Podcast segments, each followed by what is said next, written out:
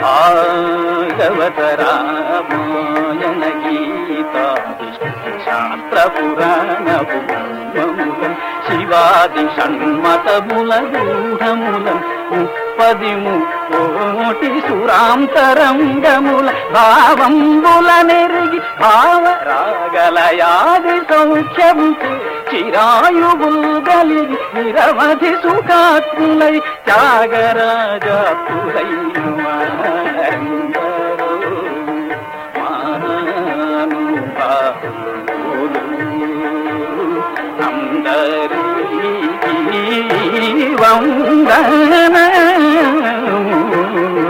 வந்தரோ மானுபா அறிவில்லு పాడ్కాస్ట్కి పునఃస్వాగతం మీరు గమనించుంటారేమో గత కొద్ది సంవత్సరాలుగా అంతర్జాలంలో తెలుగు భాషాభిమానులు తెలుగు రాతలు బాగా ఎక్కువగా కనపడుతున్నాయి. అది యాదృచ్ఛికంగా జరిగిపోలేదు. దాని వెనుక కొంతమంది ఔత్సాహికుల అనంత కృషి ఉంది. అలాంటి వారిలో ఒకరైన వివెన్ గారితో ఇవాల్టి నా సంభాషణ. వివిఎన్ గారు తన సహ తెలుగు భాషోద్యమ కార్యకర్తలు గత పదిహేను ఏళ్ళుగా చేసిన కృషి గురించి మాట్లాడుకోవటమే కాకుండా కొత్త ఔత్సాహికులు ఏమి చేయొచ్చో కూడా చర్చించాం. అలాగే ఆంధ్రప్రదేశ్లో ప్రభుత్వ పాఠశాలల నుంచి తెలుగు మాధ్యమాన్ని తొలగించే ప్రయత్నం జరుగుతుంది కదా దాని గురించి కూడా చర్చించాం. ఆ సంభాషణ వచ్చే సంచికలో వింటారు మీరు. ఇప్పుడు వివెన్ గారితో మాట్లాడదాం. సో వివన్ గారు స్వాగతం హరివిల్లు పాడ్కాస్ట్కి. నమస్కారం అండి. నన్ను ఆహ్వానించినందుకు కృతజ్ఞతలు. నాకు యాక్చువల్గా మీరు కనీసం ఒక పన్నెండు పన్నెండు పదమూడు ఏళ్ళ నుంచి తెలుసు.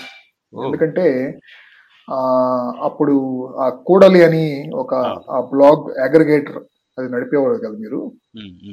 అదొకటి. అలాగే ఈ లేఖిని అనేది కూడాను నేను అదే తరచుగా వాడుతూ ఉంటాను. ఆ రెండిటి క్రియేటర్గా మీరు నాకు పరిచయం ముందు కూడాను. అఫ్ కోర్స్ ట్విట్టర్లో ఈ మధ్య గత మేబీ సంవత్సరం రెండు సంవత్సరాల నుంచి పరిచయం అనుకుంటాం మనకి. సో ఆ రకంగా చూస్తే నాకు తెలిసినంత వరకు అంతర్జాలంలో తెలుగు ప్రాచుర్యాన్ని పెంచడానికి చాలా మంది చాలా కృషి చేస్తున్నారని తెలుసు నాకు. అలాంటి వాళ్ళల్లో ముందు వరుసలో మీరు కూడా ఒకళ్ళు ఉంటారని నా ఉద్దేశం. కానీ మీరు అసలు పూర్తిగా ఏమి చేశారో నాకు తెలియదు అందుకనే మొదటగా మీ వృత్తి ఏంటి ప్రభుత్వం ఏంటి అలాగే అసలు ఈ తెలుగు భాష ప్రాచుర్యం పెంచడం అనే దానికి మీకు ఆసక్తి ఎందుకు పుట్టింది? అక్కడి నుంచి మొదలు పెడదాం. దాని తర్వాత మీరేం చేశారు ఈ గత పది పదిహేను ఏళ్ళుగా అనేది దాని గురించి తర్వాత మాట నేను చదువుకున్నది కామర్స్ అండి. తర్వాత సిఏ ఇంటర్ పూర్తి చేశాను. నేపథ్యం ఏంటంటే అండి వ్యవసాయ కుటుంబం డిగ్రీ వరకు తెలుగు గ్రామీణ నేపథ్యం. రెండు వేల నాలుగులో నేను జాబ్లో జాయిన్ అయ్యాను. మా కంపెనీలో ప్రపంచవ్యాప్తంగా ఉన్న అన్ని కంపెనీల ఆర్థిక నివేదికల్ని ప్రాసెస్ చేస్తాం. డే- వాటి నుంచి డేటా కలెక్ట్ చేసి విశ్లేషించి దాన్ని డేటా వేసి చేసి అమ్ముకోవడం దాని వ్యాపారం. అయితే సో అంతకుముందు చిన్నప్పుడు మా ఊర్లో ఒక ఒక కంప్యూటర్ తీసుకొచ్చాడు. దాంట్లో డాస్ బేస్డ్ శ్రీలిపి ఇలాంటివి ఉండేవి. తెలుగులో తెలుగులో అప్పుడే వచ్చింది. తొంభై ఆరు తొం- తొంభై ఐదు అంతకు ముందే ఉంది. ఆయన దస్తావేజు లేఖరి. మా మా తాలూకాలో ఆయన మొదట కంప్యూటర్ తెచ్చాడు. దస్తావేజులు తెలుగులో రాయటం కంప్యూటర్లో అనేది ఆయన మొదలుపెట్టాడు సో దానికోసం ఆయన ఆయనకి ఇంగ్లీష్ రాదు. ఈ కంప్యూటర్ కూడా రాదు. ఆయనకి ఒకటే ఉండేది. నేను మొదట ఉండాలి అనేది అందుకని కష్టమైన ఆ రోజుల్లో హైదరాబాద్ వచ్చి తెలిసిన వాళ్ళతో ఒక కంప్యూటర్ కొని దాంట్లో ఈ శ్రీలిపి ఇలాంటి సాఫ్ట్వేర్లు వేయించుకుని వచ్చాడు. ఆయనకి రాక నేను ఆయన దగ్గర టైప్ నేర్చుకుంటాకి వెళ్ళేవాడిని టైపింగ్. సరే నువ్వు కంప్యూటర్ నేర్చుకుంటావు అన్నాడు. నేర్చుకుంటాను నేర్చుకుంటానన్నా. అంతే కదా మన ఇద్దరం కలిసి నేర్చుకోవాలి. ఎందుకంటే నాకు ఏమీ రాదు నేను తెచ్చాను కానీ ఆయన తెచ్చేటప్పుడు డాస్ ఫర్ డమ్మీస్ అనే పుస్తకం వేసుకొచ్చాడు. సో ఆ పుస్తకం చదివి ఇద్దరం కలిసి ఓహో ఇది ఇది ఇది ఇది అని డాస్ కంప్యూటర్ నేర్చుకునేవాళ్ళం. అయితే అప్పటికి తెలుగు ఉంది. ఆ తెలుగు తీసుకొచ్చి శ్రీలిపి సాఫ్ట్వేర్ పెట్టి దీంట్లో ఇలా టైప్ చేయాలి ఇలా టైప్ చేయాలి ఇవన్నీ దస్తావేజు రాయటం దానికి ఒక మోడల్ తయారు చేసుకుని అయినా దాన్ని తర్వాత కావాల్సినప్పుడు పేర్లు ఈ స్థలాలు కొలతలు ఇవి మార్చుకోవడం ఈ విధంగా స్థితికి వచ్చాడు సో అప్పుడు నాకు కొంత అవ- అవగాహన ఉంది. ఓహో కంప్యూటర్లో తెలుగు చూడొచ్చు రాయొచ్చు. అది కేవలం ప్రింట్ తీసుకునే వరకైనా అని ఒక అవగాహన ఉండింది. సరే మరి ఈ ఫాస్ట్ ఫార్వర్డ్ ఉద్యోగ ఇక్కడికి వచ్చిన తర్వాత సరే మనం ఏం చేయగలం తెలుగుకి అని ఈ ఇంటర్నెట్ ఉంది కదా అసలు నెలికి చూద్దాం. అసలు ఇంటర్నెట్లో ఏ ఉంది? అసలు తెలుగు గురించి సమాచారం ఏమన్నా ఉందా? వీళ్ళు ఎవరన్నా ఉన్నారా? అంటే సో అలా అలా అది ఒక పార్ట్ దా దానికి ఇంకొక పక్క నుంచి నాకు ఎప్పుడూ వెబ్ డిజైనింగ్ అంటే ఆసక్తి ఏర్పడింది. ఎందుకంటే ఇంటర్నెట్ మొదలైన రోజుల్లో ఈ కంప్యూటర్లు ఎలా పనిచేస్తాయి ఇలాంటివన్నీ మాకు సిఏలో ఒక fundamentals of electronic data processing అనే సబ్జెక్ట్ ఉండేది. అందులో కొంచెం హెచ్డిఎంఎల్ ఫ్రోట్రాన్ ఇలాంటివి కూడా ఉండేవి. అప్పుడు ఏదో కొంత ఆసక్తి. కానీ అది కంప్యూటర్ గురించి కంప్యూటర్ మీద కాకుండా కేవలం పుస్తకంలో చదివి తెలుసుకున్నాం. అది ఎప్పుడు పీకుతా ఉండేది. ఇది ఎప్పుడన్నా కంప్యూటర్ మీద కుట్టి చూడాలి ఇలా వస్తుంది ఇలా వస్తుంది అని చూపిస్తున్నారు కదా. చేసి చూడాలి కానీ కంప్యూటర్ యాక్సెస్ లేదు. ఇది ఇక్కడ కొంత తీరింది. ఆ తర్వాత ఆడిట్ ఆఫీస్లో చేసేటప్పుడు అక్కడ కొంచెం తీరింది. కానీ ఎప్పుడు తెలుగుకి మనం ఇంకా ఏమన్నా చేయొచ్చా చేయగలమా అని లేదు. తర్వాత నాకు అనిపించింది సరే ఈ వెబ్ డిజైనింగ్ నేర్చుకునేటప్పుడు ఈ హెచ్టిఎంఎల్ ఇలాంటివి ఆ స్టాండర్డ్స్ రూపొందించే వరల్డ్ వైడ్ వెబ్ కన్సార్టియం వాళ్ళ దగ్గర నేను చదివేవాడిని ఈ హెచ్టిఎంఎల్ స్పెసిఫికేషన్లు ఇవి అక్కడ చదివి నేర్చుకునేవాడిని. అప్పుడు వాళ్ళు ఆ వెబ్లో లాంగ్వేజెస్ని ఎలా రిప్రజెంట్ చేయాలి దానికి ఏంటి యూనికోడ్ ఇలాంటివన్నీ అక్కడ ఉండేవి. మిగతా అక్షరాలు రాయటానికి ఈ టైప్ చేయడానికి లేకపోతే హెచ్టిఎంఎల్లో రిప్రజెంట్ చేయడానికి ఎలా అని అవి ఉండేవి. వాటితో నేను చిన్న చిన్న వెబ్ పేజీలు తయారు చేశాను. బాగుంది అనిపించింది అక్కడికి. సో సో అయితే ఈ మళ్ళీ ఫాస్ట్ ఫార్వర్డ్ టు సరే మనం ఏం చేయగలం అని నేను మెల్లిగా ఈ వెతకడం అది మొదలుపెట్టిన తర్వాత నాకు వాటిలో తగిలింది ఏంటంటే సరే యూనికోడ్ అనేది ఒకటి వచ్చింది. దాంట్లో మనం ప్రపంచ భాషల లిపులన్నిటికి సంకేతాలు ఉన్నాయి దాన్ని వాడి ఇబ్బందులు లేకుండా చేయొచ్చు. అంటే ఇంతకుముందు ఇబ్బందులు ఎలా ఉండేవంటే ఒక కంప్యూటర్లో చేసింది మరో కంప్యూటర్లో వచ్చేది కాదు. ఆ సాఫ్ట్వేర్ ఉండాల్సి వచ్చేది. ఇలాంటి ఇబ్బందులన్నీ అధిగమిస్తూ అప్పుడు ఈ వెబ్ డెవలప్మెంట్ ఈ హెచ్టిఎంఎల్ స్పెసిఫికేషన్లో వీళ్ళు ప్లాట్ఫామ్ ఇండిపెండెన్స్ ఇలాంటివన్నీ మాట్లాడేవాళ్ళు. ఓహో! సో అంటే ఈ కంప్యూటర్కి సాఫ్ట్వేర్కి సంబంధం లేకుండా కూడా ఈ అక్షరాలు అనేవి ఇండిపెండెంట్గా ఉండొచ్చు ఇంగ్లీష్లోనే. దానికి యూనికోడ్ ఏర్పడింది అనమాట ఇలా తెలుసుకుని అసలు ఏవైనా ఉన్నాయా వెబ్లో అని ఇలా నిలుపుతూ నిలుపుతూ ఉండగా వికీపీడియా తగిలింది. వికీపీడియాలో అంటే వికీపీడియా అంతకు ముందు నుంచి చూస్తూ ఉండేవాళ్ళం. ఆ వికీపీడియాలో పేజీల కిందకు వచ్చేసి అడుగున ప- వికీపీడియా ఇన్ యువర్ లాంగ్వేజ్ అనో లేకపోతే వికీపీడియా ఇన్ అదర్ లాంగ్వేజెస్ అనో కొన్ని భాషల లిస్ట్ ఉండేది. ఆ లిస్ట్లో ఎక్కడో చివరన తెలుగు అని కనపడింది. సో అక్కడికి వెళ్ళా. అక్కడికి తెలుగులో వికీపీడియా వచ్చింది. అక్కడ ఏం లేదు ఇంకా అప్పటికి. అప్పుడప్పుడే మొదలవుతుంది. సో ఇలా చూస్తూ ఉండగా ఎక్కడో తెలుగు బ్లాగులు అనేది తగిలింది. అప్పటికే చావాకిరణు ఇలాంటి వాళ్ళు మొదలుపెట్టారు. సో ఇది రెండు వేల ఐదు ఆ సంవత్సరంలో. ఇవన్నీ ఆ డిస్కషన్ గ్రూప్స్లోను వాటిలోనూ చేరి గమనిస్తూ ఉండేవాడిని. ఓహో బాగానే జరుగుతుంది. ఓహో మన వాళ్ళు బాగానే ఉన్నారు. సో ఇంకా అప్పటికి నేనేం చేయగలను నేనేం చేయాలి అన్నది అవగాహన రాలేదు. సరే బాగుంది ఇదేదో వీళ్ళందరూ భలే చేస్తున్నారు. నా ఆసక్తి ఏమో కేవలం ఈ వెబ్ వెబ్ డిజైను హెచ్టిఎంఎల్ వాటిలో ఏమన్నా తెలుగు చేయొచ్చు ఇలానే ఉండేది. కానీ సో ఇది చేస్తూ ఉండగా ఈ టైపింగ్ టూల్స్ అనేది ఒక ఇబ్బంది ఉంది అప్పటికేం ఉండేవి కాదు ఉన్న అవి ఇన్స్టాల్ చేసుకోవడం చాలా కష్టం. ఇంకొక నేపథ్యం ఏంటంటే అప్పుడు ఎవరికి ఇంటర్నెట్ అంత ఇంత ఇదిగా ఉండేది కాదు. అప్పుడు ఉద్యోగం లేని అలాంటి ఉద్యోగం కోసం చూస్తున్నా లేకపోతే ఉద్యోగంకి వెళ్ళి వెళ్తూ ఆ బయట ఉన్న వాళ్ళకి మా హాస్టల్లో ఉండి ఇక్కడ హైదరాబాద్లో ఉన్న ఒకటే ఒక మార్గం ఏంటంటే ఇంటర్నెట్ కేఫ్లు. సో ఇంటర్నెట్ కేఫ్లో ఏంటంటే మనకి ఏ విండోస్ నైంటీ ఎయిట్లో విండోస్ ఎక్స్పీలో ఉండేవి. సో అయితే విండోస్ నైంటీ ఎయిట్లే చాలా వరకు ఉండేవి. ఎందుకంటే ఏదో డొక్కు కంప్యూటర్లు పెట్టుకుని నడుపుతూ ఉండేవాళ్ళు. వాటికి ఎక్స్పీకి సరిపోయేది కాదు. అందుకని ఈ విండోస్ నైంటీ ఎయిట్లో ప్రాబ్లమ్స్ ఏంటంటే తెలుగు చూడటం కన ఈ యూనికోడ్ తెలుగు కనపడదు. దానికోసం ఐఈ సిక్స్ e బ్రౌజర్ కావాల్సి వచ్చేది మళ్ళీ ఇంకొక వేరే సెపరేట్ డిఎల్ఎల్ ఒకటి విండోస్ ఎక్స్పీ నుంచి దాంట్లో ఉన్న యూనిస్క్రైబ్ డిఎల్ఎల్ తీసుకొచ్చి దీంట్లో పెడితే యూనికోడ్ కనపడేది.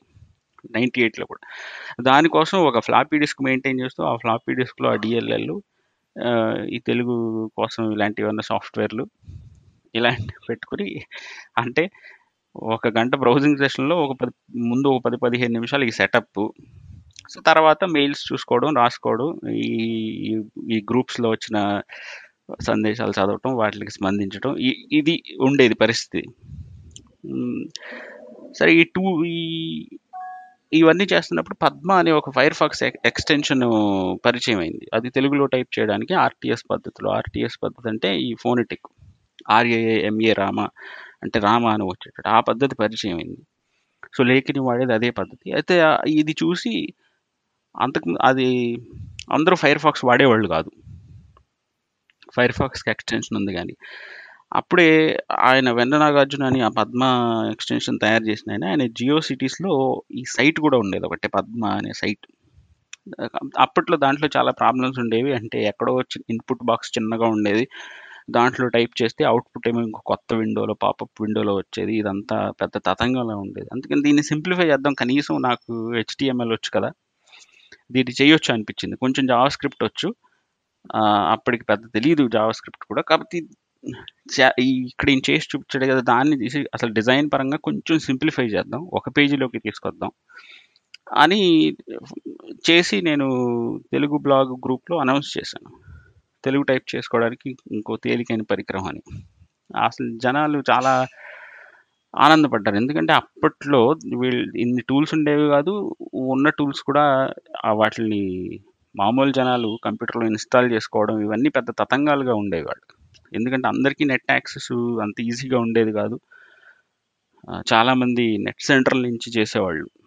సో అందుకని ఈ కంప్యూటర్లో స్థాపించుకోని అవసరం లేకుండా ఆన్లైన్లో ఈజీగా అందుబాటులో ఉంటే అది చాలా అందులో అది తేలిగ్గా ఉండేటట్టుగా ఉంటే చాలా బాగుంటుందని అప్పుడు ఆ, లేఖనికి జనాలకు బాగా నచ్చింది. వాళ్ళే ప్రచారం చేయటం మొదలుపెట్టారు. అది ఆ తర్వాత నుంచి లేఖిని రావటంతో దాన్ని వీళ్ళందరూ తెలియటంతో ఈమెయిల్స్లోను ఈ గ్రూప్స్లోను తర్వాత బ్లాగ్స్లోను తెలుగు రాయటం పెరిగింది. ఈ బ్లాగర్స్ అప్పుడు కొత్త కొత్త పిచ్చగాడు పొద్దెరుగుడు అన్నట్టు తెలుగు బ్లాగర్లు అందరూ అసలు ఈ తెలుగు కంప్యూటర్లో చూడొచ్చు రాయొచ్చు అని మొదటిసారి తెలుసుకున్న వాళ్ళు ఆనందం ఆ ఉత్సాహం తట్టుకోలేక చాలా రాసేసేవాళ్ళు. ఒకళ్ళనొకళ్ళు అభినందించుకోవడం వాళ్ళు చదివి వీళ్ళు మెచ్చుకోవడం దాని మీద వాదోపవాదాలు చర్చలు చాలా నడిచాయి వీళ్ళందరూ ఏంటంటే కొత్త వాళ్ళని మనం తీసుకురావాలి తీసుకురావాలి ఇంకా. ఇదంతా చాలా మందికి తెలియాలి అని ఆఫ్లైన్లోను ఆన్లైన్లోను చాలా ప్రచారం చేసేవాళ్ళు. ఇదంతా ఎప్పుడు రెండు వేల ఆరు సోషల్ మీడియాలు ఇవన్నీ లేకుండా ముందు కేవలం ఈ ఈమెయిల్స్ డిస్కషన్ గ్రూప్స్ ఉన్న రోజుల్లో ఆ బ్లాగ్స్ ఉధృతంగా ఉండేవి అప్పుడు మిగతా భాషల్లో కూడా. అప్పుడు తెలుగు తెలుగు మొదలై సో అది మెల్లగా ఒక వంద తెలుగు బ్లాగులు ఒక రెండు వందల తెలుగు బ్లాగులు సో ఈ స్థాయిలో ఉండగానే నేను కూడలి మొదలుపెట్టా. కూడలి ఆలోచన ఎలా వచ్చిందంటే నేను ఈ ఓపెన్ సోర్స్ ప్రాజెక్టులు చాలా ఫాలో అవుతూ ఉండేవాడిని. ఈ వెబ్ టెక్నాలజీస్కి సంబంధించినంత వరకు మొజిల్లా ఫైర్ ఫాక్స్ బ్రౌజర్ తయారు చేసేవాడు. వాళ్ళ ఓపెన్ సోర్స్ వాళ్ళు చాలా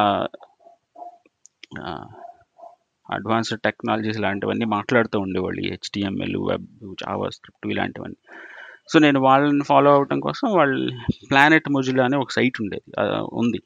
సో దాంట్లో ఎవరెవరు మొజిల్లా సంబంధించిన వ్యక్తులు కానీ ఔత్సాహికులు కానీ వీళ్ళు రాసినదంతా అక్కడ ఒక చోట వచ్చేది. సో వాళ్ళు వంద రెండు వందల బ్లాగులు ఉంటే అవన్నీ ఒక రోజు మనం అక్కడికి వెళ్తే చదువుకోవచ్చు ఒకటే చోట. సరే ఇదేదో మనకి తెలుగు బ్లాగులకు కూడా మొదలు పెడితే బాగుండేది బాగుంటుంది కదా అని నేను అదే ప్లానెట్ సాఫ్ట్వేర్ని తీసుకుని కూడలి తయారు చేశాను. సో ఈ లేఖిని కూడలి అసలు అప్పట్లో తెలుగు బ్లాగుల విప్లవానికి అవి ఊతం అందించినాయి అనమాట సో రాయాలని ఆసక్తి ఉన్న ఈ చాలామంది వీటి ఈ టూల్స్ ఇవన్నీ కష్టమేమో అనుకుని ఆగిపోయేవాళ్ళు. అలాంటి వాళ్ళకి ఇది లేఖని ఒక వరమైంది. మన మనం తెలుగులో రాసింది ఎవరు చూస్తారులే ఏంటి అని ఉండే పరిస్థితికి కూడలి అనేది జనాల్ని పట్టుకొచ్చి ఇచ్చింది సో అవి రెండు ఒక రెండు వేల ఎనిమిది తొమ్మిది పది వరకు కూడా అంటే వాటి పాత్ర పోషించినాయి. అవును. సో రెండు అదే బ్లాగులు కూడాను ప్రాచుర్యం కొంచెం అదే రెండు వేల తొమ్మిది పది దాకా బాగా నడిచింది కానీ తర్వాత తగ్గిపోయింది. కదా తర్వాత నుంచి ఇంకా ఈ ట్విట్టర్ ఊపందుకుంది ట్విట్టర్ కానీ ఫేస్బుక్ కానీ ఫేస్బుక్ మొద మొదలు ఫేస్బుక్ అండి. ఫేస్బుక్ బాగా తీసుకుపోయింది జనాల్ని. అవును. ఎందుకంటే బ్లాగుల్లో రాసాయే డైరెక్ట్గా వాళ్ళ ఫేస్బుక్ పేజ్లో రాసుకుంటే కనుక దాన్ని. ఎక్కువ ఈజీగా షేర్ చేసుకోవచ్చు అందరికి మిగతా వాళ్ళకి అది తర్వాత సో అయితే ఈ ఈ అంతట్లో చెప్పండి ఏంటంటే వాటి వెనక జరుగుతుంది ఏంటంటే నాకు సరే మనం ఏదో ఒకటి తయారు చేస్తే మనం ఏదో ఒకటి టూల్ తేలి తేలికైంది ఏదో ఒకటి అందిస్తే జనాలు అందుకుంటారు. అనటానికి అవి రెండు నిదర్శనాలు. ఎందుకంటే ఒక అంటే రెండు వేల ఆరులో ఒక సామాన్యుడు టెక్నాలజీకి కొత్త నేర్చుకుంటున్నాను వెబ్ వెబ్ టెక్నాలజీస్ హెచ్టిఎంఎల్ వాటితో ఏదో ఒకటి ఇది చేయొచ్చు ఏమో అనుకుని ఒకటి అలా పెడితే అది అంత స్థాయిలో సక్సెస్ అవటం తర్వాత వచ్చి రాని పైతాను వచ్చి రాని పిహెచ్పిలతో ఆ కూడలిని అక్కడ పెట్టడం దానికి కూడా బ్రహ్మ బ్రహ్మరథం పడటం జనాలు అవి నాకు చాలా ఆశ కల్పించినాయి అనమాట అప్పుడు అప్పుడు ఓకే.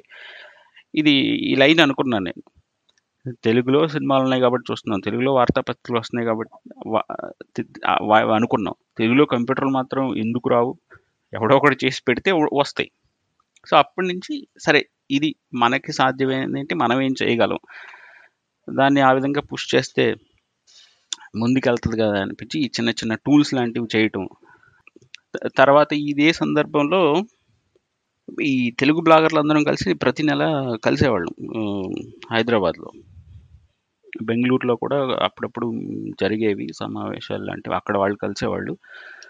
కానీ హైదరాబాద్లో మాత్రం చాలా క్రమపద్ధతిలో ప్రతి నెల కలిసేవాళ్ళు. మన కృష్ణమోహను చదు చదువరి గారు ఆయన ప్రస్తుతం వికీపీడియాలో చాలా తెలుగు వికీపీడియాలో చాలా చురుగ్గా పనిచేస్తున్నారు. సో వీళ్ళు ఇంకా కొంతమంది ఉండేవాళ్ళు. చావా కిరణం ముఖ్యంగా. సో వీళ్ళం వీళ్ళందరం కలుస్తూ కలుస్తూ అరే ఇది ఈ ఈ తెలుగు అంతా మన దగ్గరే ఉండిపోతే ఎలా చాలామందికి చాలా మందికి తెలియదు ఈ విషయం. మనం తెలియజేయాలి. దీన్ని ముందుకు తీసుకెళ్ళాలి. ఎలా ఎలా అనుకుంటే ఈ అదే పద్ధతిలో మేము ప్రతి నెల ఒక ఈ సమావేశం ఆ కృష్ణకాంత్ పార్క్లోనే జరిగేది. కానీ అప్పుడప్పుడు ఏం చేసేవాళ్ళం అంటే సరే ఈసారి మనం హైదరాబాద్ యూనివర్సిటీలో పెట్టుకుందాం అని అక్కడికి వెళ్ళేవాళ్ళం. అక్కడ కొంతమంది పోగవుతారు కదా. వెళ్ళి కూర్చుని ఏదో కొంచెం హంగామా టైప్లో మాట్లాడుకుంటుంటే వీళ్ళందరూ వస్తారు వాళ్ళకి చెప్పడం.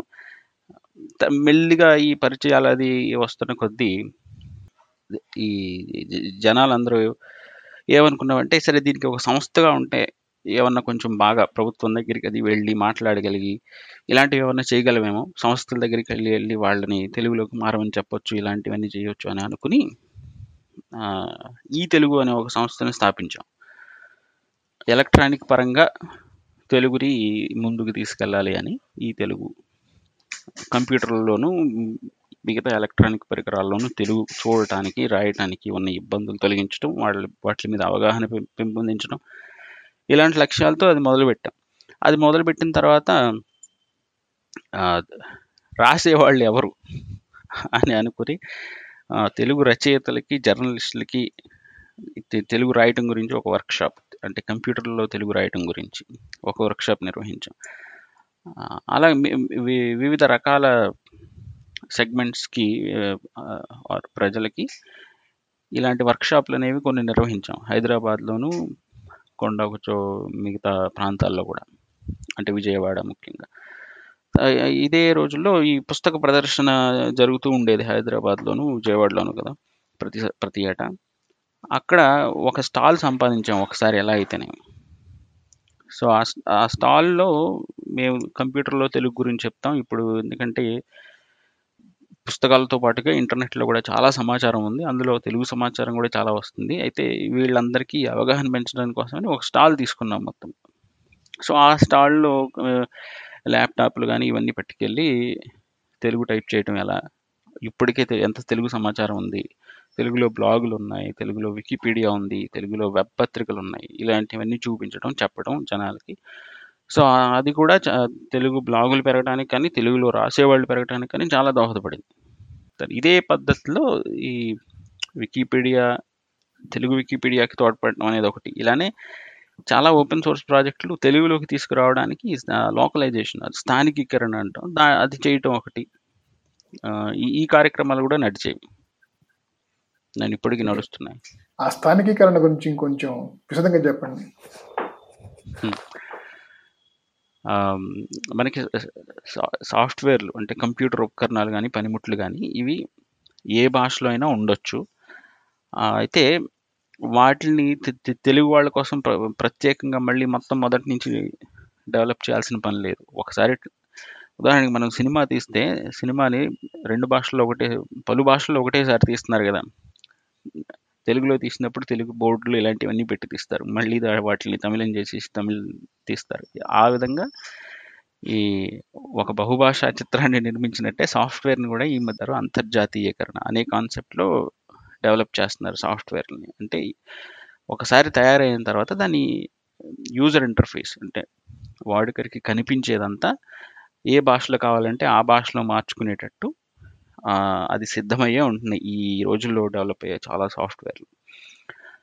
దాన్ని అంతర్జాతీయకరించిన సాఫ్ట్వేర్ని స్థానిక భాషల్లోకి స్థానిక సాంప్రదాయాలకి అనుగుణంగా మార్చుకోవడాన్ని స్థానికీకరణ అంటారు. సో ఉదాహరణకి మనకి టూల్స్ అనే ఒక మెనూ ఉంది.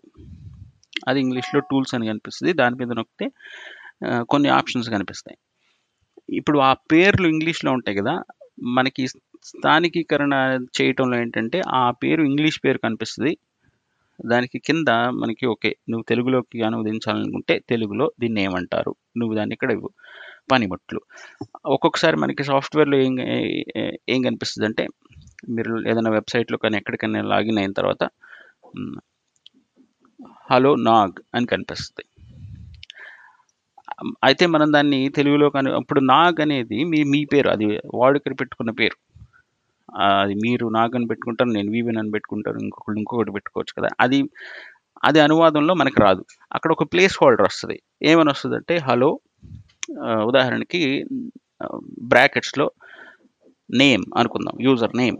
అని వచ్చింది సో దాన్ని తెలుగులోకి తీసుకురావడానికి నమస్కారం వీవెన్ లేకపోతే నమస్కారం నాకు. ఈ విధంగా మనం అనువాదం చేస్తాం. ఆ ప్లేస్ హోల్డర్ అలాగే ఉంచేస్తే అది తెలుగు అది రన్ టైంలో ఎవరైతే లాగిన్ అయ్యారో వాళ్ళ పేరుని అట్లా పెట్టింది సో ఇలానే ఇంకొన్ని కన్వెన్షన్స్ కూడా ఉంటాయి. ఉదాహరణకి మీరు మ్యాప్స్ అప్లికేషన్ చూస్తున్నారు అనుకుందాం ఒక చోట నుంచి ఇంకొక చోటకి దూరం మీరు చూసినప్పుడు అది మైళ్ళలో కనిపిస్తుంది. కానీ మన కన్వెన్షన్ ఏంటి? మనం కిలోమీటర్లు కన్వెన్షన్ మన మనకి.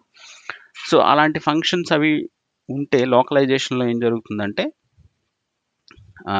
మనం చూపించాల్సి వచ్చినప్పుడు ఇరవై మూడు కిలోమీటర్లు ఆ విధంగా చూపిస్తాం. అలా మిలియన్స్ మిలియన్స్ ఇలాంటి వాటిని లక్షలు కోట్లు ఈ విధంగా చేసి చూపిస్తాం అనమాట ఇవన్నీ ఇది స్థానికీకరణలో ప్రముఖంగా జరిగేది ఏంటంటే ఉన్న ఇంగ్లీష్లో ఉన్న పదబంధాలని వాటిని మన స్థానిక సాంప్రదాయాలు ఆచార వ్యవహారాలకు అనుగుణంగా రూపొందించి సాఫ్ట్వేర్ని అయితే ఈ ఒకసారి అనువాదం అయ్యాక ఆ స్థానికీకరణ అయిన తర్వాత దాన్ని మళ్ళీ ఆ ఎవరైతే సాఫ్ట్వేర్ తయారు చేశారో వాళ్ళు దాన్ని మళ్ళీ బిల్డ్ చేస్తే ఈ వర్షన్ లాంగ్వేజ్ వెర్షన్స్ అన్నీ వస్తాయి అన్నమాట మన మనలో ఔత్సాహికులు ఇలా అంతర్జాలంలో తెలుగు ఇంకా ప్రాచుర్యం ఇంకా పొందడానికి కృషి తమ వంతు సాయం కృషి చేద్దాం అనుకున్న వాళ్ళు ఏం చేయొచ్చు? అలాగే అంటే వాళ్ళు ఇండివిజువల్గా ఏం చేయొచ్చు? అలాగే ఏ విధంగా గ్రూప్స్ ఏమైనా ప్రస్తుతం వాలంటీర్ గ్రూప్స్ ఏమైనా ఉంటే గనక మీరు చెప్పిన ఈ తెలుగు లాంటివి అలాంటి ఏ ఉన్నాయి గ్రూప్స్ మీ దృష్టిలో ఉన్నవి? వాటితో ఎలా కొలాబరేట్ చేయొచ్చు అనేది అది కొంచెం ఒక అంటే ఈ తెలుగు అనేది ప్రస్తుతం అంత క్రియాశీలంగా లేదు. అయితే ఒకటి ట్విట్టర్లో చాలామంది యాక్టివ్గానే ఉన్నారు.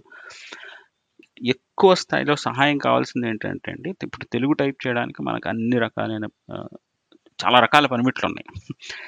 కంప్యూటర్లో ఒక రకంగా మ్యాక్ కంప్యూటర్లో ఒక రకంగా ల్యాబ్ ల్యాప్ ఇది ఆండ్రాయిడ్ ఫోన్లో ఒక రకంగా ఐ ఐఓఎస్లో ఒక రకంగా ఇలాంటి వంద రాజు టూల్స్ ఉన్నాయి. ఒకటి చాలామందికి ఇంకా తెలుగు టైప్ చేయవచ్చు అనేది ఇది ఒక బ్రహ్మ విద్య అనుకుంటారు. ఇది ఇది చాలా తేలిగ్గా చేయవచ్చు అనేది చాలామందికి తెలియదు పక్కనోడికి సహాయం చేయటం ఆ విషయంలో అనేది అరే ఇది సింపుల్ ఇది మనం ఇదిగో ఇది ఇది ఇన్స్టాల్ చేసుకో ఇలా టైప్ చేయి ఇలా వస్తుందని మనం ఒక చెయ్యి అందిస్తే పక్కనోడికి అది ఇండివిజువల్గా ఎవరైనా చేయదగిన ఒక పెద్ద సహాయం. అవును. అంటే అది అవేర్నెస్ కల్పించడం ఏంటంటే అది చాలా ఈజీ.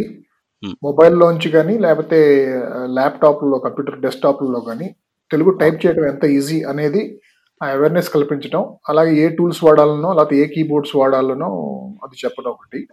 అలాగే ఈ వాట్సాప్ గ్రూపుల్లో అలాగే ఫేస్బుక్లో సాధ్యమైనంత ఎక్కువ తెలుగులో టైప్ చేస్తా అలాగే మిగతా వాళ్ళని కూడా అలానే తెలుగులో రాయమని ప్రోత్సహించడం ఇదే కనుక మనం వ్యక్తిగత స్థాయిలో చేయొచ్చు. అవునండి.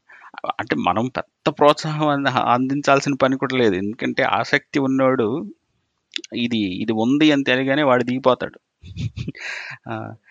కాకపోతే ఏంటంటే వాడికి చిన్న చిన్న ఇబ్బందులు తగులుతూ ఉంటాయి. ఈ అక్షరం ఎలా రాయాలో తెలియదు ఈ రెండు కలిసిపోతుంది వీటిని ఎలా చేయాలో తెలియదు ఇలాంటివి వాటికి మనం తగినప్పుడు ఆ సహాయం అందించగలిగితే వాళ్ళు ఎత్తుకుంటారు. ఎందుకంటే జ- జనాలకి అనేక రకాలైన ఆసక్తులు ఉన్నాయి సో వాటిని వాళ్ళు వాళ్ళు ముందుకు తీసుకెళ్తూ ఉంటారు. కావాల్సిందల్లా ఆ ప్రోత్సాహం ఆ సాంకేతిక సహాయం మనం మొదటి స్థాయిలో అందిస్తే అది సరిపోతుంది.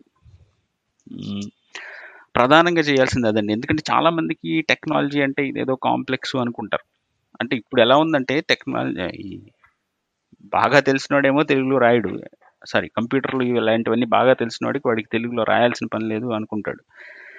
అదే తెలుగు రాయగలిగిన వాళ్ళు రాయాలి అనుకుంటున్న వాళ్ళకి ఈ కంప్యూటర్లు వీటిలో కొంచెం ఇబ్బందులు ఉన్నాయి అంటే ఉదాహరణకి పెద్దవాళ్ళు కావచ్చు.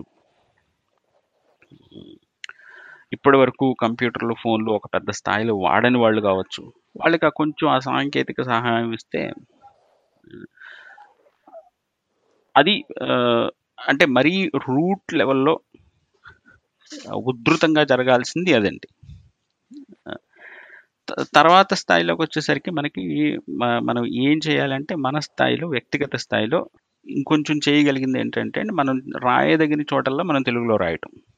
వాట్సాప్ మన సోషల్ మీడియా ఫేస్బుక్లు ట్విట్టర్లు వీటితో పాటుగా ఈమెయిల్స్ కుదిరినన్ని చోట్ల. అనేక రకాలైన ఫోరమ్స్ ఉన్నాయి. ఇప్పుడు మ- నేను మహా అంటే ట్విట్టర్లో యాక్టివ్గా ఉంటాను అంతేగాని ఫేస్బుక్లో ఉండను. అక్కడ కొంత అక్కడ ఉన్న వాళ్ళు అక్కడ యాక్టివ్గా రాయొచ్చు. ఇన్స్టాగ్రాము సవా లక్ష ఉన్న సోషల్ నెట్వర్క్లో కుదిరినంత మేరకు కుదిరినంత తెలుగులో రాయటం సాధ్యమైనంత ఎక్కువ మంది. ఈ పేర్లు తెలుగులో పెట్టుకోవడం ఒకవేళ ఆయా సాఫ్ట్వేర్ ఇంటర్ఫేస్ తెలుగులో ఉంటే తెలుగులో వాడి చూడటం. ఇక ఇక్కడ ఇంకొక ఇది చెప్తాను. రెండు వేల ఆరు ఏడు ఈ టైంలో మేము గూగుల్ ఇలాంటి వాళ్ళ ప్రతినిధులను వాళ్ళు కలిసినప్పుడు వాళ్ళు పనిచేసేటప్పుడు అరే మీరు మీరు గూగుల్ తెలుగులో తీసుకురావచ్చు కదా. ఇలాంటి విషయాలు అడిగేవాళ్ళం. వాళ్ళు పెద్ద అబ్బే అన్నట్టుగా "ఏ ఇద్దరు వాడేదానికి ఎందుకు? ఈ టై ఇలా మాట్లాడేవాళ్ళు. కానీ రెండు వేల పన్నెండు ఆ- ఆ సమయం వచ్చేసరికి మేము అడగందే వాళ్ళు గూగుల్ వాడు మొత్తం తెలుగులోకి మార్చడం మొదలుపెట్టాడు. అంటే అప్పట్లో మీ భాషలో గూగుల్ అని క్రౌడ్ సోర్సింగ్ ఎఫర్ట్ ఒకటి ఉండేది వాడి సైట్లని స్థానికీకరించడానికి. సో దాంట్లో పాల్గొని ఇవన్నీ చేసేవాళ్ళం. సో దానితో పాటుగా వాడంత వాడు కాంట్రాక్టర్లను పెట్టుకుని యుద్ధ ప్రాతిపదికన వాడి ఇంటర్ఫేస్ని తెలుగులో మార్చుకున్నాడు. ఎందుకు అంటే వాడు చూశాడు. మనం చూడండి వా గూగుల్ ఫేస్బుక్ అమెజాన్ లాంటి కంపెనీలు చూసేది ఏంటంటే ఎంతమంది వాళ్ళ ప్లాట్ఫామ్స్లో తెలుగు గురించి తెలుగులో చేస్త యాక్టివిటీస్ చేస్తున్నారు అనేది వాళ్ళు గమనించగలరు. తెలుగు గురించి ఎన్ని సెర్చ్ వస్తున్నాయి తెలుగు కాంటెంట్ గురించి ఎంతమంది వెతుకుతున్నారు? అనేది మనకంటే గూగుల్ వాడికి బాగా తెలుస్తుంది. సో ఆ విషయమై వాడు ప్రయత్నాలు తీసుకుని మొదలుపెట్టాడు. ఒక పదేళ్ళ క్రితం పది పదిహేను ఏళ్ళ క్రితం మేము అడిగితే కాదన్నవాడు వాడంతటా వాడు చేసాడంటే ఆ మార్పు ఎందుకు అంటే మన అక్కడి నుంచి ఉదాహరణకి రెండు వేల పది అప్- అప్పటి నుంచి ఇంటర్నెట్ పెనట్రేషన్ బాగా పెరిగింది. తర్వాత స్మార్ట్ ఫోన్లు స్మార్ట్ ఫోన్లో ఇంటర్నెట్ రావటం ఈ తర్వాత చౌకైన స్మార్ట్ ఫోన్ రావటం ఇంటర్నెట్ యాక్సెస్ చౌక అవటం ఇవన్నీ చాలామంది తెలుగు వాళ్ళని ఇంటర్నెట్కి తీసుకొచ్చినాయి. ఇప్పుడు మనం పోరాడితే కానీ పనులు అవ్వని స్థితిలో ఉన్న ఉన్నది. ఇప్పుడు మనం అడగకుండానే అమెజాన్ వాడిని తెలుగులోకి అందించడం మొదలుపెట్టాడు. సో పరిస్థితి అంటే మన వ్యక్తిగత స్థాయిలో మనం వాడుతూ ఉంటే తగినంత మంది వాడుతూ ఉంటే తగినన్ని వ్యాపారాలు తగినన్ని సేవలు మన భాషలోకి అందుబాటులో వచ్చే అవకాశం ఉంటుంది. ప్రస్తుతం సంస్థలు డిజిటైజేషన్ కానీ లేకపోతే తెలుగు ఇంటర్ఫేస్కి మార్చడానికి కానీ అలాంటివి ఏమన్నా వాలంటరీ బేసిస్ ఏమైనా నడుస్తున్నాయా?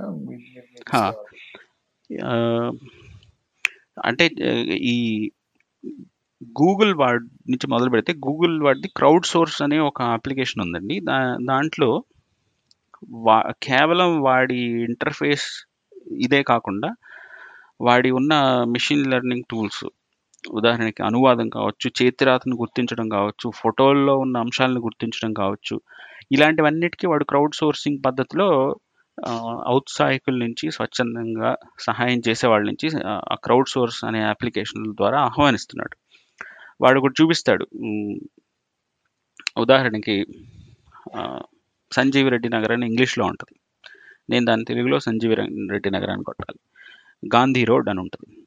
గాంధీ రోడ్ అని నేను ఈ విధంగా. అది ఒక పద్ధతి. రెండవ పద్ధతి వాడు అను అనువాదాన్ని ఇప్పుడు మనం మీరు చాటింగ్లో మెసేజ్లు కానీ మెయిల్లో పంపించుకునే కమ్యూనికేషన్స్ కానీ సాధారణంగా ఎక్కువగా వాడేవన్నీ ఇవన్నీ మెషిన్ ట్రాన్స్లేషన్ కోసం వాడు అక్కడ ఓపెన్ ఇస్తాడు. ఐ ఆమ్ గోయింగ్ అని ఇస్తాడు. నేను వెళ్తున్నాను అని వాడు అనువాదం చేయగలిగితే లేకపోతే ఇతరులు ఏమన్నా సూచించిన అనువాదాన్ని వాడు అక్కడ మనకి చూపిస్తాడు. అయితే మనం అను అనువాదం చేసేది ఒకటి ఉంది.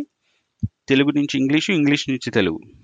తర్వాత ఎవరన్నా చేసిన అనువాదాన్ని కానీ మెషిన్ ట్రాన్స్లేషన్ చేసిన అనువాదాన్ని కానీ సరిచూసే పద్ధతి ఇంకొకటి ఉంది. వాడు చూపిస్తాడు నేను ఈ ఇంగ్లీష్ పదం దానికి ఈ నాలుగు తెలుగు అనువాదాలు వచ్చినాయి వీటిలో సరైనది ఏదో ఎన్నుకో. ఇలా ఒక పది మంది ఒకే దానికి ఓటేశారనుకోండి వాడు మిషన్ లెర్నింగ్ నేర్చుకుంటుంది. వాడి యంత్ర అనువాదం నేర్చుకుని తర్వాత నుంచి అది సజెస్ట్ చేయటం మొదలుపెట్టింది. ఇలా గూగుల్ వాడికి తోడ్పడటం ఒకటి. ఇక అమెజాన్ వాడు అలెక్సాలో అలెక్సాకి తెలుగు నేర్పే ఒక స్కిల్ ఉంది. ఉదాహరణకి క్లియో అనే ఒక అప్లికేషన్ ఉంది వాడిది. సారీ అలెక్సాలో ఒక స్కిల్ అది. దాన్ని వాడి మనం అలెక్సాకి తెలుగు నేర్పించవచ్చు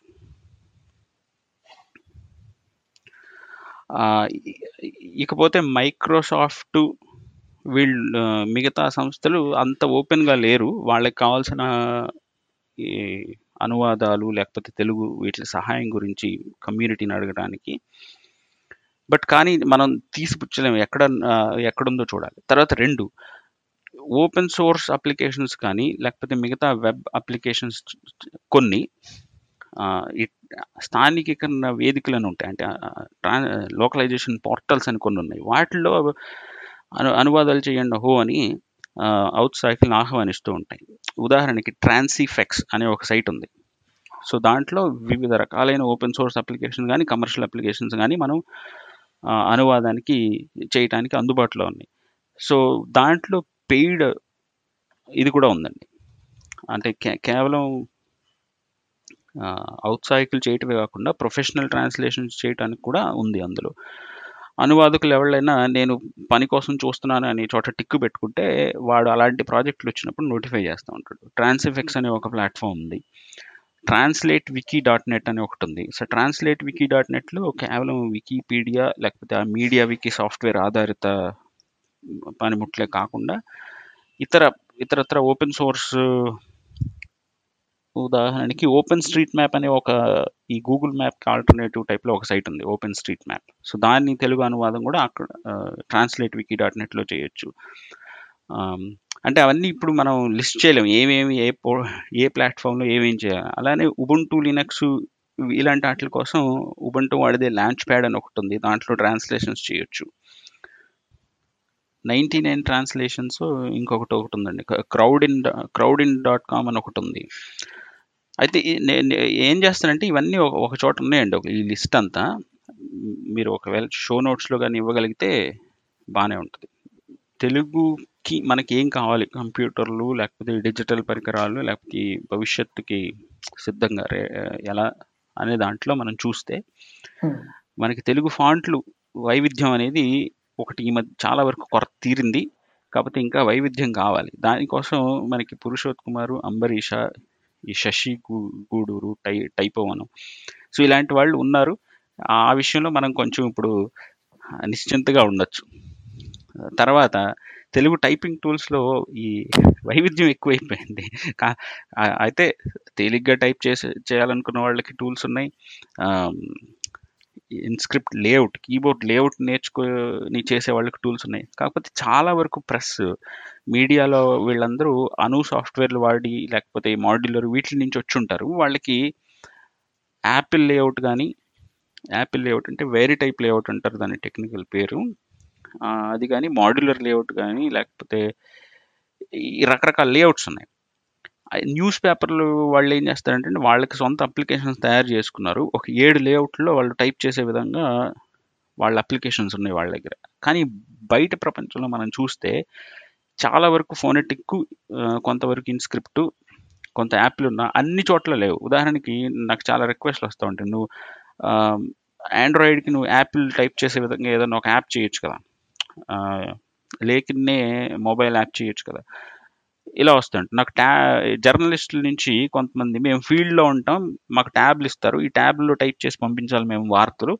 మాకేం వచ్చిందేమో యాపిల్ లేఅవుట్ కానీ ఈ ట్యాబ్లో ఈ యాపిల్ లేఅవుట్ లేదు. యాపిల్ లేఅవుట్ ఉంటే మా పని తొందరగా అవుతుంది. ఇలాంటి రిక్వెస్ట్లు చాలా ఉన్నాయి.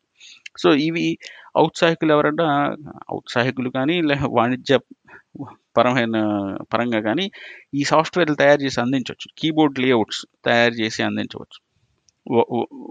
గట్టిగా చూస్తే ఒక నాలుగైదు రకాల కీబోర్డ్ లేఅవుట్ అవసరం అవుతాయి మనకి. ఇది తర్వాత తెలుగులో ఆటలు కావాలి. తెలుగులో ఆటలు క్రీడలు. మనకి మనం మామూలుగా గేమ్స్ చూస్తే వివిధ రకాల స్థాయిల్లో కార్టూనిష్ నుంచి మల్టీప్లేయర్ గేమ్స్ వరకు ఇన్ని ఎంత వెరైటీ ఉంది. మరి తెలుగులో అసలు ఒక్క ఒక్క ఆటన ఉందా? మంచిది. ఇది ఒక అంతులేని అవకాశాలు ఇక్కడ ఉన్నాయండి. ఇక్కడ యూట్యూబ్ వీటిల్లో మనం వచ్చే కాంటెంట్ చూస్తే వంటలు సినిమాలు వార్తల వరకు ఓకే. మిగతా విషయాలు ఉదాహరణకి టెక్నాలజీ నేర్చుకోవడం గురించి కానీ ఇతరత్ర ఆసక్తుల గురించి. ఇప్పుడు ఒక కెమెరా ఉన్నవాడు ఆ కెమెరాని ఎలా వాడాలి అని చెప్పడం లేకపోతే ఏదైనా ఒక ఆర్ట్ గురించి అక్షరాలు రాయటం బొమ్మలు గీయటం ఆయిల్ పెయింటింగ్స్ వేయటం వాటిలో టెక్నిక్స్ వాటి గురించి వివరణ ఇలాంటి కాంటెంట్ ఇప్పుడిప్పుడే వస్తుంది తెలుగులో. సో ఇలా రకరకాలైన విషయాల గురించి రకరకాల పద్ధతుల్లో ఫార్మాట్లో కాంటెంట్ రావాల్సి ఉంది. వీడియో రూపంలో కానీ ఇలా పాడ్కాస్ట్ రూపంలో కానీ బ్లాగులు కానీ పెద్ద వ్యాసాలు కానీ సో ఇవన్నీ అంతులేని అవకాశాలు. తెలుగుకి సంబంధించినంత వరకు మనకి చాలా రకాలైన కాంటెంట్ రావాల్సి ఉంది మీరు చెప్పినట్టు అదే ఇంకా ఇంటీరియర్ డిజైనింగ్ కానీ అదే do it your self.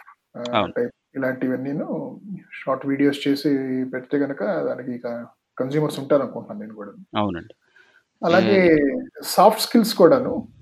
Hmm. అయితే కనుక చాలా మంది ఫినిషింగ్ స్కూల్కి వెళ్ళి ఇంగ్లీష్లో నేర్చుకోవటం అనేది జరుగుతుంది తప్పితే అవును. తెలుగులో కంటెంట్ అసలు లేదని చెప్పాలి. సాఫ్ట్ స్కిల్స్ ట్రైనింగ్ అది కూడా అలాంటివి కంటెంట్ క్రియేట్ చేస్తే బాగుంటుంది. ఇంకా భాష పరంగా వచ్చేసరికి మనకి సరైన స్పెల్ చెక్కర్ లేదు. ఆ వర్డ్ వర్డ్లో ఉంది కొంతవరకు కొంత గూగుల్ డాక్స్లో ఒక స్పెల్ చెక్ ఉంది. కానీ నే- నేను నేను పదిసార్లు స్పెల్ చెక్ చేసుకున్న వ్యాసాన్ని కూడా దాంట్లో వాడు తో- ఒక అరవై శాతం డెబ్బై శాతం వాడు తప్పులే చూపిస్తాడు. సరైన స్పెల్ చెక్కర్ లేదు తెలుగుకి. గ్రామర్ చెకింగ్ ఇంకా అంటే ఈ రీసెర్చ్లో ఉన్నవన్నీ మనం చూసుకుని వాటిని ప్రొడక్టైజ్ చేసి చేయాలి కానీ చాలా ఐడియాస్ ఉన్నాయి. ఉదాహరణకి మాండలిక పరివర్తనం అని ఒక కాన్సెప్ట్ ఉంది. అంటే మీరు తెలంగాణ యాసలో మాట్లాడితే అది నాకు తూర్పుగోదావరిలో ఉంటే నాకు అలా వినిపించాలి. మన వ్యవసాయ ఆధారిత వీటిల్లో కూడా చాలా అప్లికేషన్స్ ఉన్నాయండి వీటికి. ఇప్పుడు ఉదాహరణకి ఒక రైతు ఎక్కడి నుంచైనా కాల్ చేయొచ్చు. ఆంధ్రప్రదేశ్ కానీ తెలంగాణ రాష్ట్రంలో ఎక్కడి నుంచైనా ఒక నెంబర్కి కాల్ చేస్తాడు. ఈ రోజు టమాటాల ధర ఎంత ఉంది? అది వాడు వాడికి నచ్చిన వాడికి వచ్చిన భాషలో అడుగుతాడు. వాడి ఆశ ఏదో వాడి కదా? దాన్ని అర్థం చేసుకోగలరు. అంటే వాళ్ళు మాట్లాడే వాళ్ళు వాళ్ళు ఏ భాష వాడితే అది. వాడి ఇష్టం వాడు ఏదో ఒకటి అడుగుతాడు. సో దాన్ని అర్థం చేసుకుని దాన్ని వాడికి తగిన భాషలో మళ్ళీ సమాధానం ఇవ్వగలగాలి. ఏదో ప్రామాణిక తెలుగులో ఇస్తారంటే అది- కుదరని పని. వాడికి అర్థం కాకపోవచ్చు కూడా కొన్నిసార్లు. నేను తెలుగు తెలుగు వాళ్ళు పూర్తి తెలుగు తెలుగులో కూడా మాట్లాడరు కదా అన్ని పదాలను ఒక ఒక వాక్యం అవును అవును. దాంట్లో తెలుగు ఏది దాంట్లో ఇంగ్లీష్ ఏది అనేది కూడా చూసుకుని నేను సమాధానం చెప్పాలి అవును. అంటే ఇవన్నీ అప్లికేషన్స్ ఉన్నాయండి. చాలా అనేక రకాలైన అన్మెట్ నీడ్స్ ఉన్నాయి. తీరని అవసరాలు చాలా ఉన్నాయి మన దగ్గర. వీటన్నిటికీ వీళ్ళు మనం ఇది చెప్పుకుంటాం కదా మనం. ప్రపంచంలో ఉన్న ముప్పై శాతం సాఫ్ట్వేర్ ఇంజనీర్లు భారతీయులు అందులో ముప్పై శాతం తెలుగు వాళ్ళు అని ఇది ఒక కొటేషన్ లాగా ఏదో ఉంటుంది కదండి. మరి వీళ్ళందరూ తెలుగుకి ఏం చేస్తున్నారు? తెలుగు వాళ్ళకి ఇంత అవసరం ఉంది ఇక్కడ. ఏ- ఏం చేస్తున్నారు? అవును. లేదు. సో అయితే నీడ్స్ ఉన్నాయి. అలాగే తెలుగు రాష్ట్రాల్లోనే పది కోట్ల మంది జనాభా తెలుగు వాళ్ళు ఉన్నారు. ఇంకా బయట చూసుకుంటే గనక ఉమ్. ఇంకొక ఎనిమిది కోట్ల మంది ఉంటారేమో. సో అక్కడ మార్కెట్ సైజ్ కూడా ఉంది. అన్ అన్మెట్ నీడ్స్ ఉన్నాయి. దీనికి ఈ నీడ్ని ఫుల్ఫిల్ చేస్తే గనక it's a big market so ఇవి స్థూలంగా అంటే ఇప్పుడు నేను నా ట్విట్టర్ లేకపోతే ఇలాంటివన్నీ చూస్తే కాకపోతే అందులో నుంచి ఏరుకోవాల్సి వస్తుంది. వాటి అన్నిటిని నేను ఒక దగ్గర ఇచ్చేసే ప్రయత్నంలో ఉన్నాను. మనం ఈ ఈ- అలాగే ఇరుసు అని ఒక టీం ఒక Hmm. ఇలాంటి ఆలోచనలన్నింటినీ క్రోడీకరించడానికి ఇరుసు అనే ఒక సైట్ దాంట్లో కొన్ని ఆలోచనలు రాసి పెట్టాం ఇలాంటి తెలుగులో ఆటలు కావాలి. ఈ బస్సులు బస్సుల పేర్లలో ఈ లెడ్ బోర్డ్స్ ఉంటాయి కదండి వాటిలో కరెక్ట్ ఆ తెలుగు సరిగ్గా ఉండదు. తెలుగు డిస్ప్లే అక్షరాల చూపించడం దాని దాంట్లో కొంచెం ఇన్నోవేషన్స్ రావాల్సి ఉంది అంతే మీరు ఏద తెలుగు పాట వింటున్నారనుకోండి ఆ పాట సాహిత్యం ఎక్కడన్నా మీకు తెలుగులో కనిపిస్తుందా? ఆ రాసిన సంగీత దర్శకుడి పేరు లేకపోతే ఆ పాడిన వారి పేరు మామూలుగా స్క్రోల్ అవుతూ ఉంటాయి కదా మీరు కారులో ఈ మల్టీమీడియా సిస్టంలో. వింటున్నప్పుడు మీ. ఎక్కడైనా తెలుగు కనపడిందా? అంటే మనం మనం చెప్పుకుంటాం మనకి ఇంత పెద్ద Telugu cinema market Telugu cinema industry ఉందని అంటే మనం తెరిచి చూడాలే కానీ చాలా అవకాశాలు ఉన్నాయి ఇందులో. అయితే వీటి గురించి మెల్లిగా రాయాలి. బాగుందండి. సో వింటున్నారు కదా వీవెన్ గారిని ట్విట్టర్లో ఫాలో అవ్వండి. వాటిలో ఏమైనా మంచి బిజినెస్ ఐడియా ఆయన చెప్పగానే మిగతా వాళ్ళకంటే ముందు మీరే అందిపుచ్చుకున్నారు అనుకో మీరే నెక్స్ట్ బిల్ గేట్స్ లేకపోతే ఏదైనా అవ్వచ్చు. సో um, చాలా మందికి తెలియదు యాక్చువల్గా నా నాకు కూడాను ఈ మధ్య తెలిసింది ఏమిటంటే మీ పేరు వివెన్ అనేది మీ అసలు పేరు కాదు కదా? సో దాని ఆ దాని కథ ఏంటి చెబుతారా? అంటే ఏమీ లేదండి. నేను పూర్తి పేరేమో వీర వెంకట చౌదరి. అయితే వీర వెంకట అనేది ఒక ముందు తోక. కొన్ని ప్రాంతాల్లో చౌదరి అనేది వెనక తోక. అంటే చిన్నప్పటి నుంచి చౌదరి చౌదరి అనేవాళ్ళు. ఈ కంప్యూటర్లు ఇక్కడికి వచ్చేసరికి ఈమెయిల్ అడ్రస్లు కోసం తర్వాత డొమైన్ నేమ్స్ కోసం వీటి కోసం జరిగేసరికి సరే నాకంటూ ఒక ఐడెంటిటీ ఉండాలి అని వీవెన్ అని ఏర్పరచుకున్నాను అయితే అదే పేరు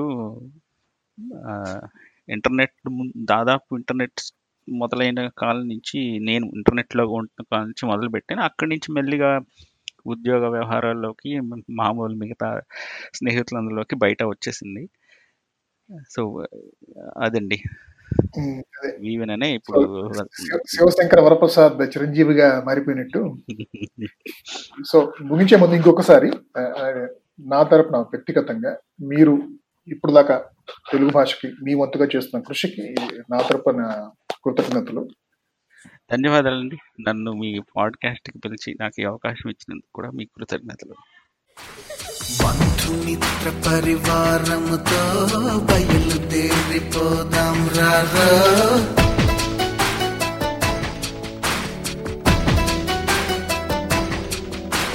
మేళ తాళాల సందళ్ళో పాలు పంచుకుందాం రారా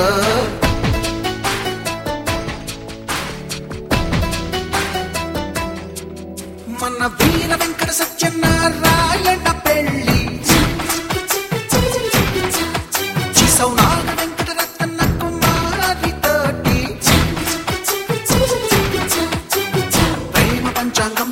recibe